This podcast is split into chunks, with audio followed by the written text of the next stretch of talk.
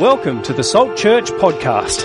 We're a church that meets in the heart of Wollongong. Come and visit us on Sundays, 10am and 5pm at 275 Keira Street. We'd love to meet you.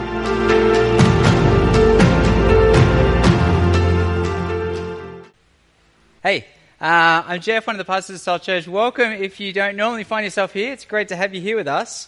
Let me ask you this What do you do when you're wronged? When someone hurts you or sins against you? What do you do when you're treated unfairly and justice isn't done? What do you do with those words that someone said that years later still make your blood boil? What do you do when you confront someone with their sin and they just brush it off? Or everyone around you forgives that person, but you just can't move past it? What do you do when you're falsely accused and people misjudge your motives and view your words and actions in the worst possible light and won't forgive you? What do you do with that workmate or that boss that just seems to have it in for you, persistently undermines you? What do you do with your family member or that friend or that housemate or that spouse that doesn't respect you and just rolls their eyes every time you tell them how much you've been hurt?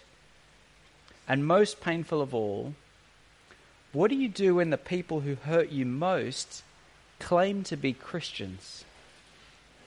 That's what we're exploring today how to handle hurts. We're all hurt by others at times, and we all hurt others at times. And there's many different ways to handle those hurts. I think some of the most common, uh, one of them is all about confrontation, kind of aggressively charging in like a bull for a fight because you've been hurt and they need to know how much they've been hurt, and it's not fair and it's not right, and you need justice. Then there's the passive aggressive version of the same thing, where someone treats you badly. You're treated badly, someone does X to you, and so you write a social media post about how you've noticed some people have a real problem with X, and they really need to learn to deal with it. Uh, then there's the gossip approach, where you get revenge by telling everybody what that person did.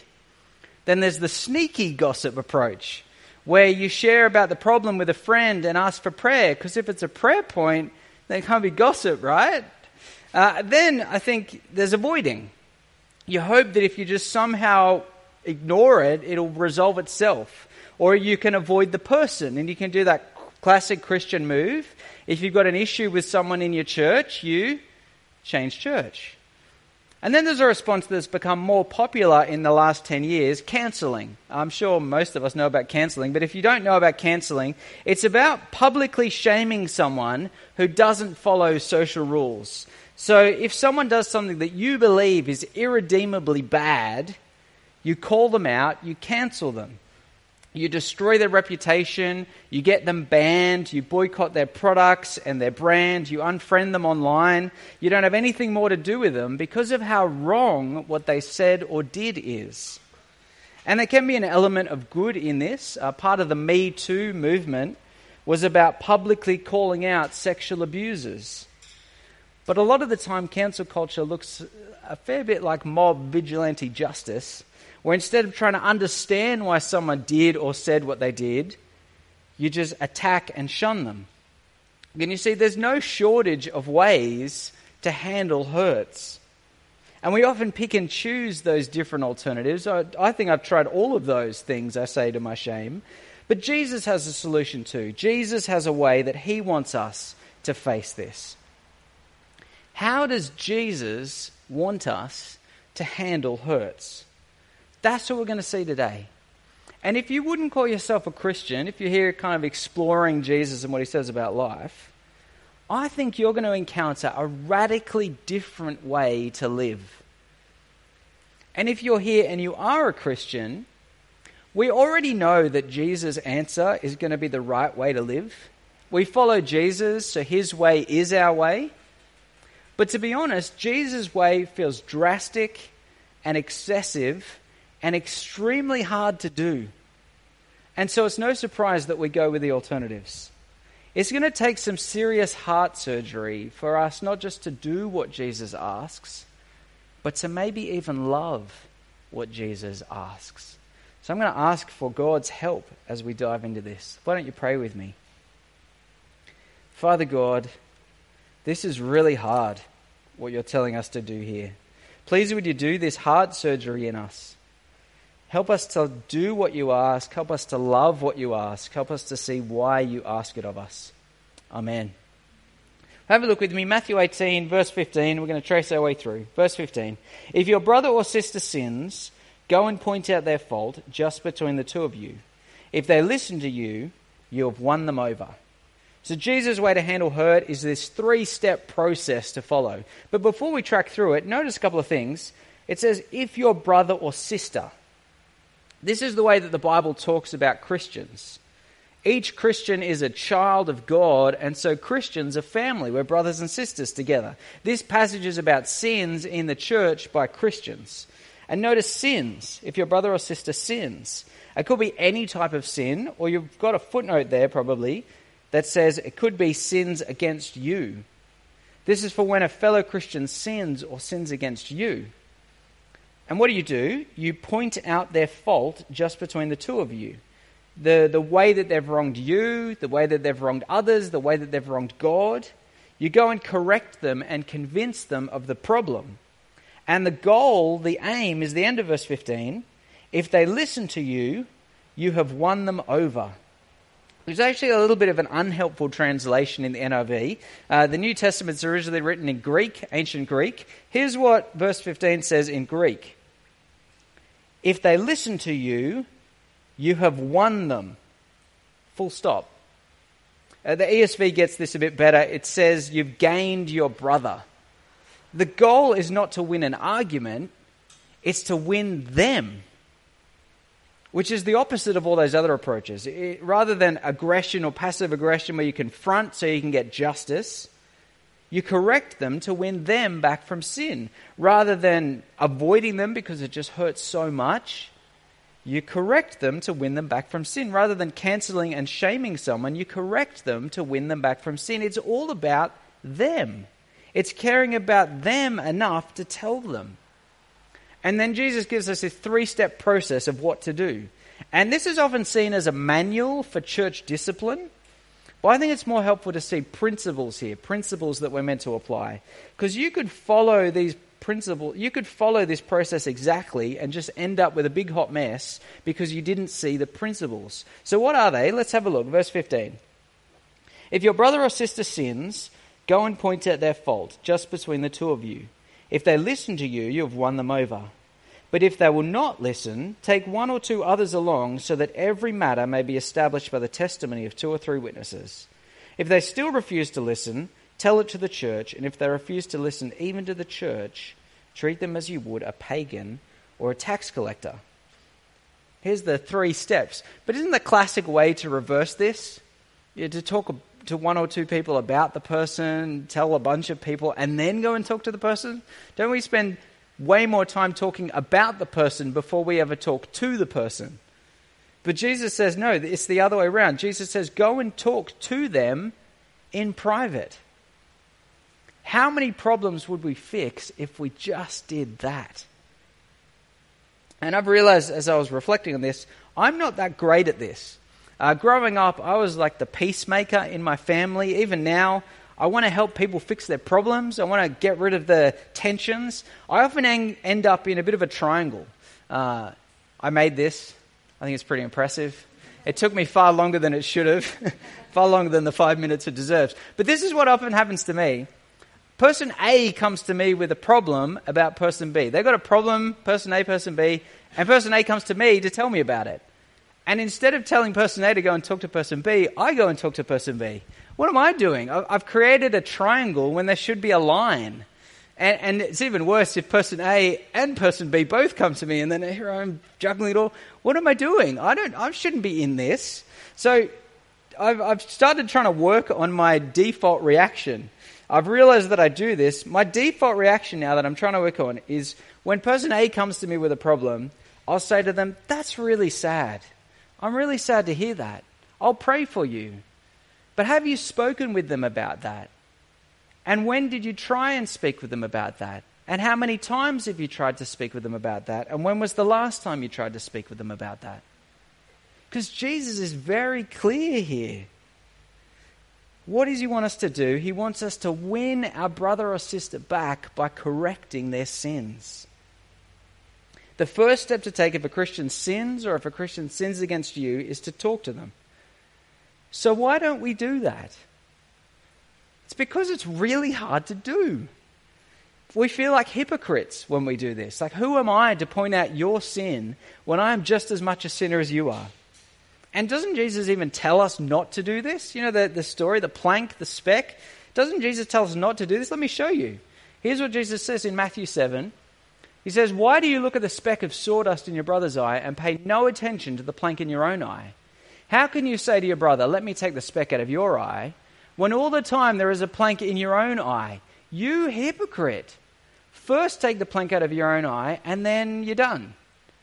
No, then you will see clearly to remove the speck from your brother's eye.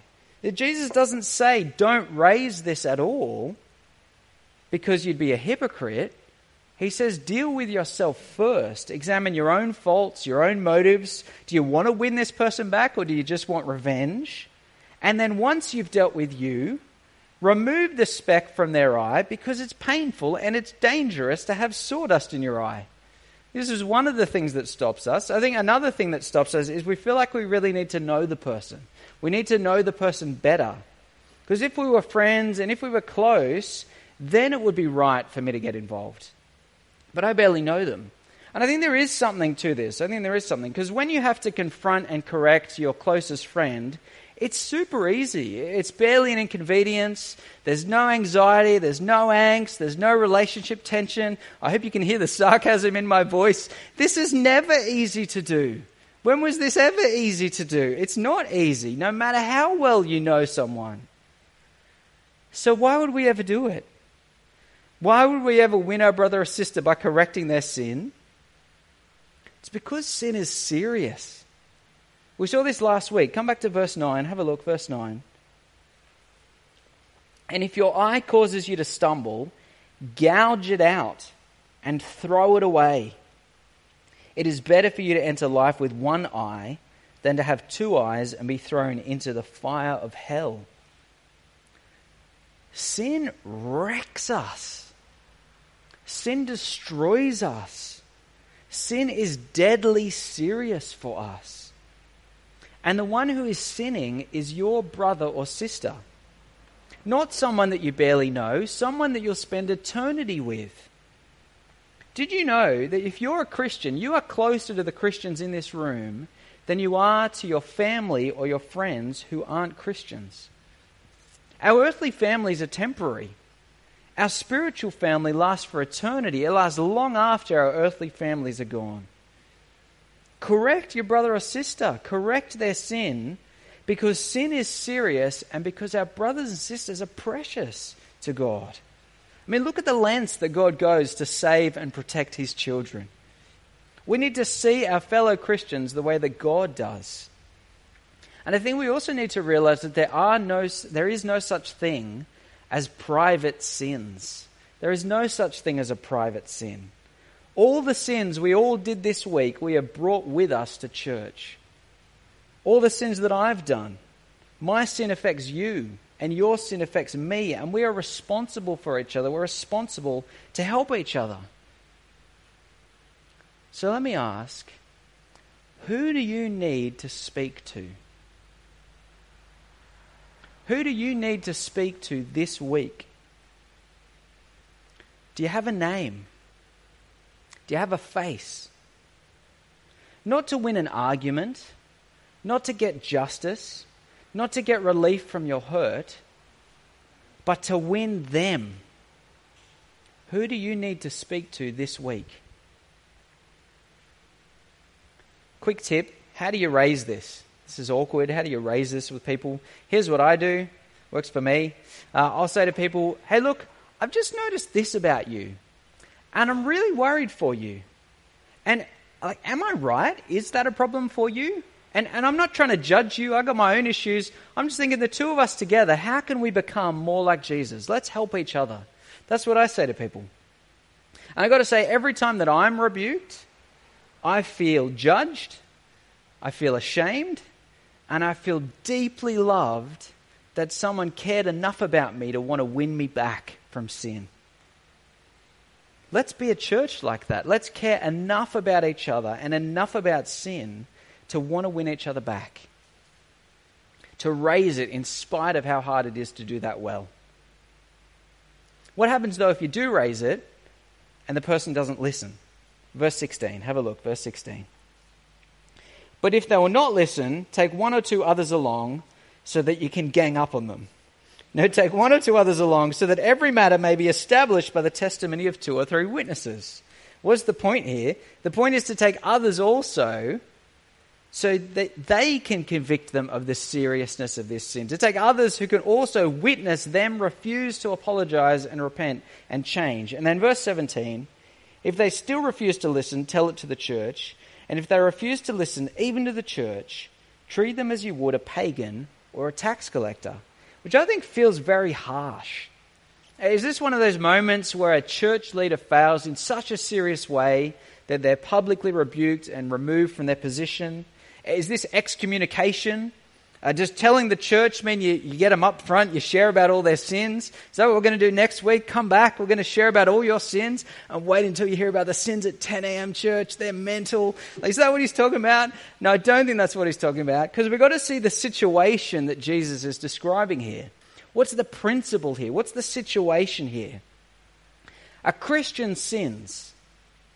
And when one Christian brother or sister points that out, and when several Christian brothers and sisters point that out, and then a whole church of brothers and sisters point that out, who want to win them back from sin, and they don't care.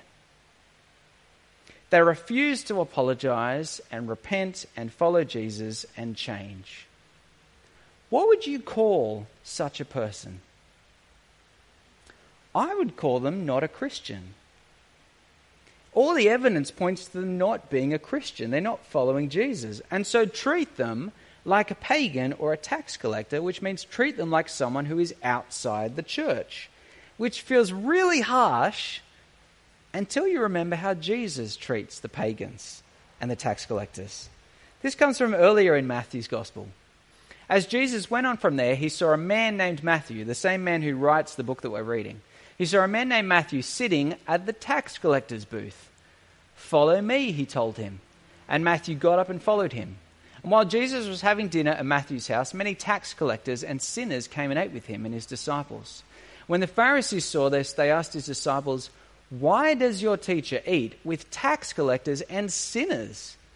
On hearing this, Jesus said, It is not the healthy who need a doctor, but the sick. But go and learn what this means. I desire mercy, not sacrifice, for I have not come to call the righteous, but sinners. Matthew, of all people, knows that Jesus came for the outsiders.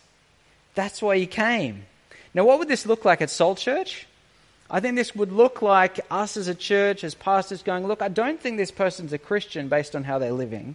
And you saying to the person, Hey, I'm not sure that you're a Christian because of how you're living. But I'd love you to know Jesus. So come and sit with me. Come with ch- to church with me on a Sunday. You can sit with me. And how about we go to the Life series during the week? And hey, do you want to catch up and read the Bible during the week?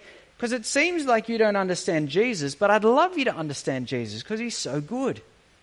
I think that's what it looks like. You see, it's nowhere near as harsh as it felt at first. It is still really hard to do, though. So, why would we ever do it?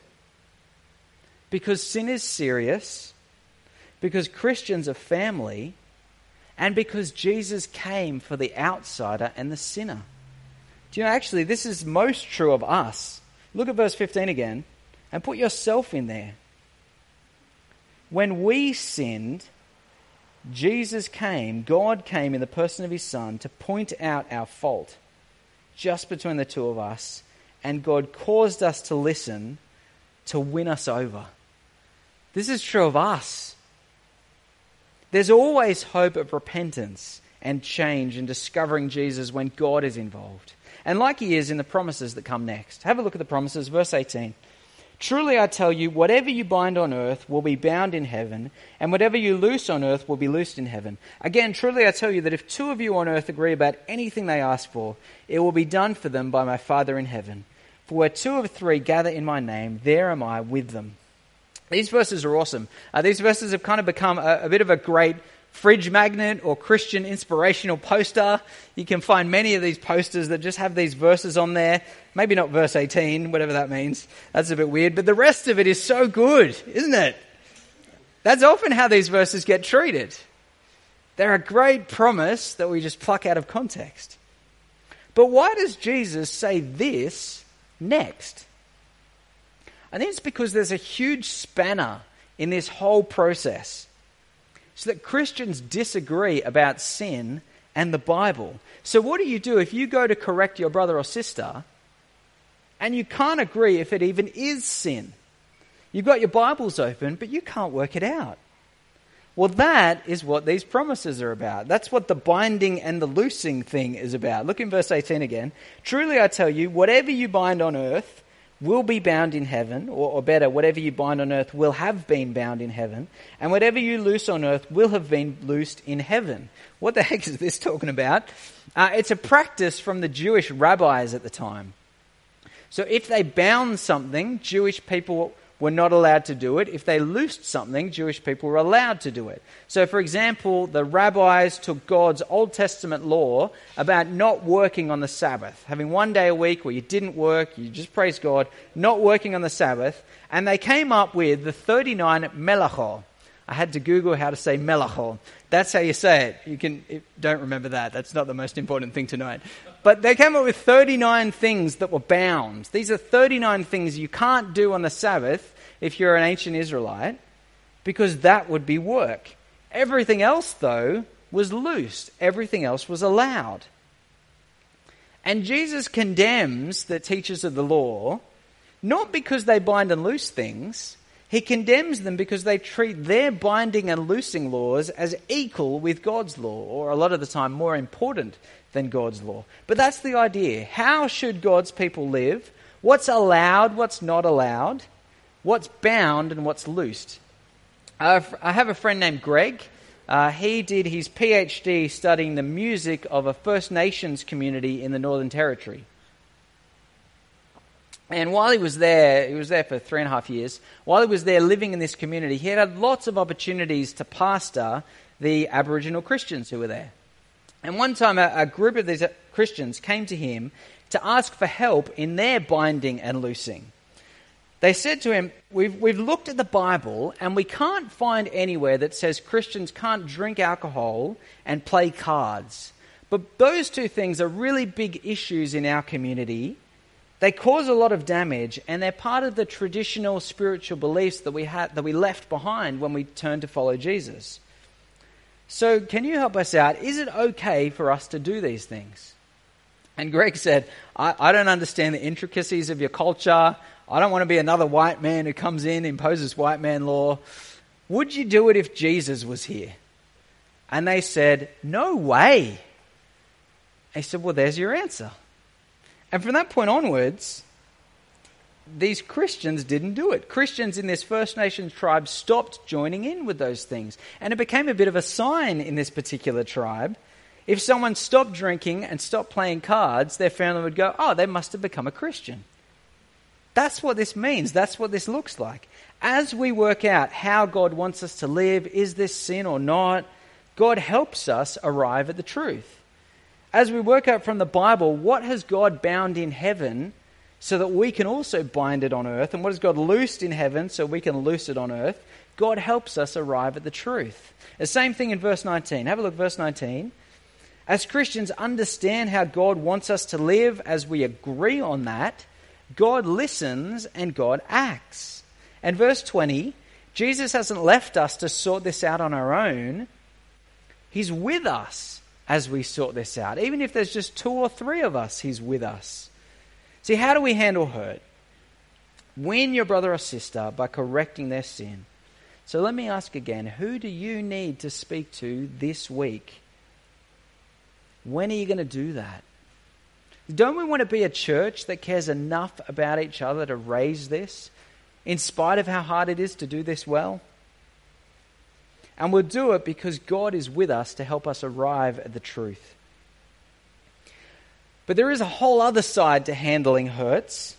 One side is pointing out the problem, calling someone to apologize and repent and change, but the other side is much harder. The other side is forgiving them. Have a look at verse 21. Then Peter came to Jesus and asked, Lord, how many times shall I forgive my brother or sister who sins against me? Up to seven times?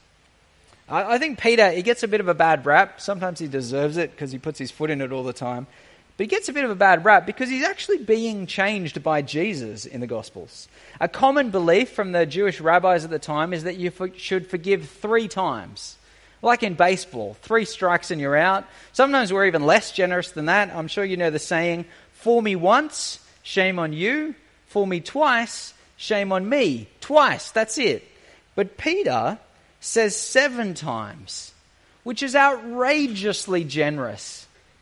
Uh, would you lend your friend your car seven times if each time you lent it to them, they wrote it off? You would never do that. If you need to forgive someone seven times, aren't you being taken advantage of? What does Jesus say? Verse 22 Jesus answered, I tell you not seven times, but 77 times, or 70 times seven. His point is stop counting. And then he gives us a story to show us what this looks like. A story basically to tell us, to teach us, that we need to forgive our brothers and sisters as we've been forgiven. Forgive our brothers and sisters as we've been forgiven. Let me just pull a few things out of this story. At verse 23 Therefore, the kingdom of heaven is like a king who wanted to settle accounts with his servants. As he began the settlement, a man who owed him 10,000 bags of gold was brought to him. Uh, I did the math this week to work out how much this is worth in today's money. Here's what it works out to. He owes 10,000 talents, 10,000 talents of money. One talent is 6,000 denarii. One denarii is the average day pay for an unskilled labourer. The minimum wage in Australia at the moment is about $21 an hour. So a, a, day's work, eight hours a day, a minimum wage is about $170 a day. So this man owes 170 by 6,000 by 10,000. He owes $10.2 billion, 60 million days of work, 165,000 years of work. I mean, seriously, what was this guy doing? Like, you can't even lose that much money on the crypto market. What is he doing? And, and this money that he's lost, this $10 billion that he's lost, and it's not even his money to lose in the first place. This is the king's money. This is monumental mismanagement. And so, verse 25 since he was not able to pay, the master ordered that he and his wife and his children and all that he had be sold to repay the debt. They liquidate everything he owns to recover really just a minuscule amount of the actual debt. And bear in mind, this guy, this is not Elon Musk. This is not Jeff Bezos. This is just a servant, a slave. There's no way he can raise this. So they liquidate something to recover a minuscule amount of the actual debt. They even sell him as a slave and sell his family into slavery. That's the, what he's going to do. And I think we struggle with that idea. We struggle with the idea of slavery for good reasons. But I think it's a fair response when you've lost $10 billion of somebody else's money. Verse 26. At this, the servant fell on his knees before him. Be patient with me, he begged, and I will pay back everything. Do you notice what he begs for? More time. Not for the debt to be cancelled, not to be forgiven, just give me more time and I will pay back everything.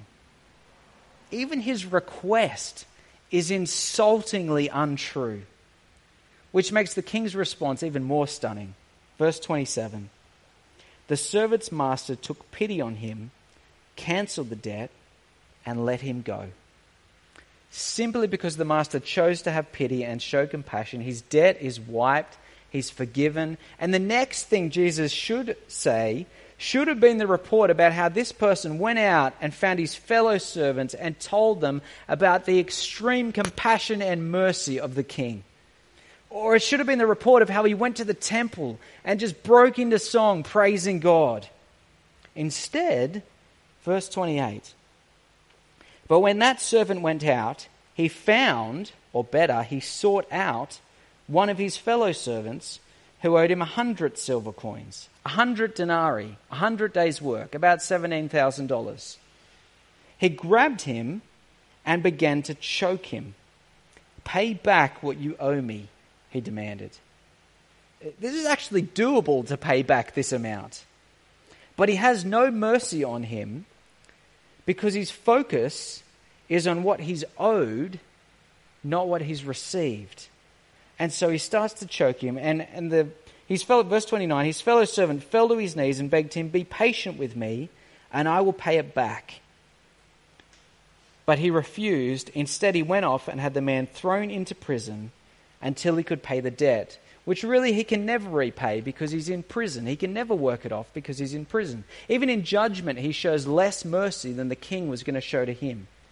So, verse 31 When the other servants saw what had happened, they were outraged, and they went and told their master everything that had happened. Then the master called the servant in. You wicked servant, he said. I cancelled all that debt of yours because you begged me to. Shouldn't you have had mercy on your fellow servant just as I had on you? In anger, his master handed him over to the jailers to be tortured until he should pay back all he owed.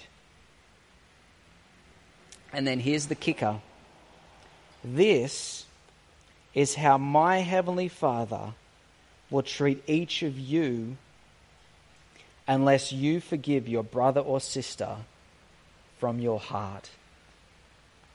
The point is very clear. Christians have been forgiven an infinite amount by God. Our unpayable debt is cancelled simply because the King of Heaven decided to have pity and show compassion. We can't receive that astronomical forgiveness and at the same time focus on what we're owed. We can't be forgiven for so much and yet refuse to forgive other people. We need to forgive our brothers and sisters as we've been forgiven. And this is the polar opposite of all the alternatives. If you confront someone to get revenge, how can you also have forgiven them? If you avoid them and give them the cold shoulder, how can you also have forgiven them? And is there any forgiveness in cancel culture? The whole point of it is to shame someone into changing, not for me to forgive them. Uh, speaking of fridge magnets and posters, Christians also have bumper stickers. We love our bumper stickers. You might have seen this bumper sticker before. Christians aren't perfect, just forgiven. I think this is a profoundly helpful bumper sticker. If you wouldn't call yourself a Christian and you're exploring Christianity, you need to know this about Jesus. Jesus came for bad people. Jesus came for sinners and for tax collectors and pagans and outsiders and me and you and all of us. Jesus saves us by cancelling our infinite, unpayable debt and forgiving us. That's what Christianity is all about. It's not about being perfect and good enough for God, but realizing you're not perfect and you'll never be good enough for God. Not in 60 million days or 165,000 years of work will you ever be good enough for God. But God cancelled our debt and He forgives anyone who trusts in Jesus. This bumper sticker is great. It says so much, but I actually think it says too little. Because Christians aren't perfect, just forgiven, and forgivers. God's grace changes us. So we become like our master and our king. And if we're not like our master and our king, you have to wonder do we even know him? So let me ask who do you need to forgive? Do you have a name?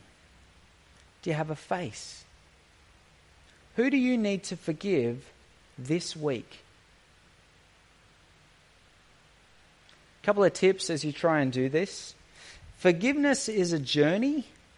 Uh, sometimes we want to forgive someone, but every time we try and do that, we remember what it is we'd be forgiving them for. That I'd be forgiving them for this and for this and for this, and I don't want to forgive them for that because it just hurts so much. Sometimes we want to forgive or we want to want to forgive, but it feels so hard. It may seem impossible for you to get to the end of that road. but just take the next step on that journey. I think another thing that, that can be really helpful is to think of it this way that we choose to forgive once, and then we keep choosing to let it go. We don't decide multiple times if this person deserves forgiveness. Am I going to forgive them for today or not? We forgive them once and then look back to the moment where we did forgive them and try again to pass the pain over to God. Choose now to live in response to that. I think another thing that can be really helpful is a realistic picture of what this looks like. A realistic picture of what this might look like, what relationships might look like this side of the new creation. Let me show you another triangle that also took me too long to make. Uh, the goal in any of these conflicts, the goal is reconciliation, restoration, being friends again, being united again. That's the goal. How do you get there? You get there by repentance and forgiveness. And this, I think, is really helpful because it shows us what we're responsible for. So if, you, if you're the person who's done the wrong thing, you need to repent. You need to apologize to the person and change with God's help. And the other person needs to accept your apology and forgive you. What happens, though, if you only get one of those things. What if you repent, you apologize, you try and change, but the other person refuses to forgive you? Well, you won't get reconciliation because they're refusing to forgive you. Or vice versa. What if you forgive them and you tell them, Look, I've forgiven you for, here's what you did, here's how much you hurt me, I've forgiven you. But they say, No, I didn't do anything wrong. There's nothing wrong. I'm not being forgiven. I've got nothing to be forgiven for. You can't really have reconciliation there but you've done what you're responsible for. I think this is really helpful to see this kind of pattern, how this all hangs together. Because it helps us see the goal, it helps us to see you can't have one without the other. I think it helps us see that sin affects relationships. Trust needs to be rebuilt. Sometimes we can't have it this side of the new creation. I think this is really helpful for that situation for an abuser. What do you do when you're interacting with an abuser? Well, you forgive them. Jesus calls us to forgive them but if the person's not repenting, if they're not changing, if they're not admitting what's wrong, you can't have the same reconciliation. You won't have the same relationship. You guard yourself, but you still choose to keep on forgiving them. I think this is really helpful to see how this hangs together. What are we seeing? Let me wrap up. What are we seeing? I think Jesus has done some heart surgery on us. How does Jesus want us to handle our hurts, to win our brother and sister by correcting their sin, to forgive our brother and sister as we've been forgiven? And if you're here, you wouldn't call yourself a Christian. Isn't this a radically different way to live? This is so different to what our culture does. And if you're here and you're a Christian, I'm going to finish by leading us in prayer. If you're a Christian, as I pray, I want you to name in your mind one person that you want to forgive. Or to remember the moment where you did forgive them and choose here and now to let it go again and pass it over to God. And I want you to, to name in your mind one person that you want to correct and win back to God. I'm going to pray. Join me in praying.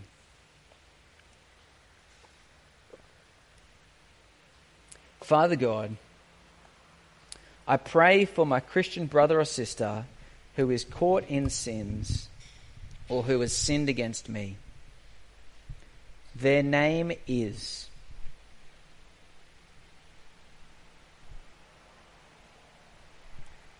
Please give me this courage to speak to them. Please help them to listen. Please help me to give me an opportunity to talk to them even this week. I also pray for the person who has hurt me. Their name is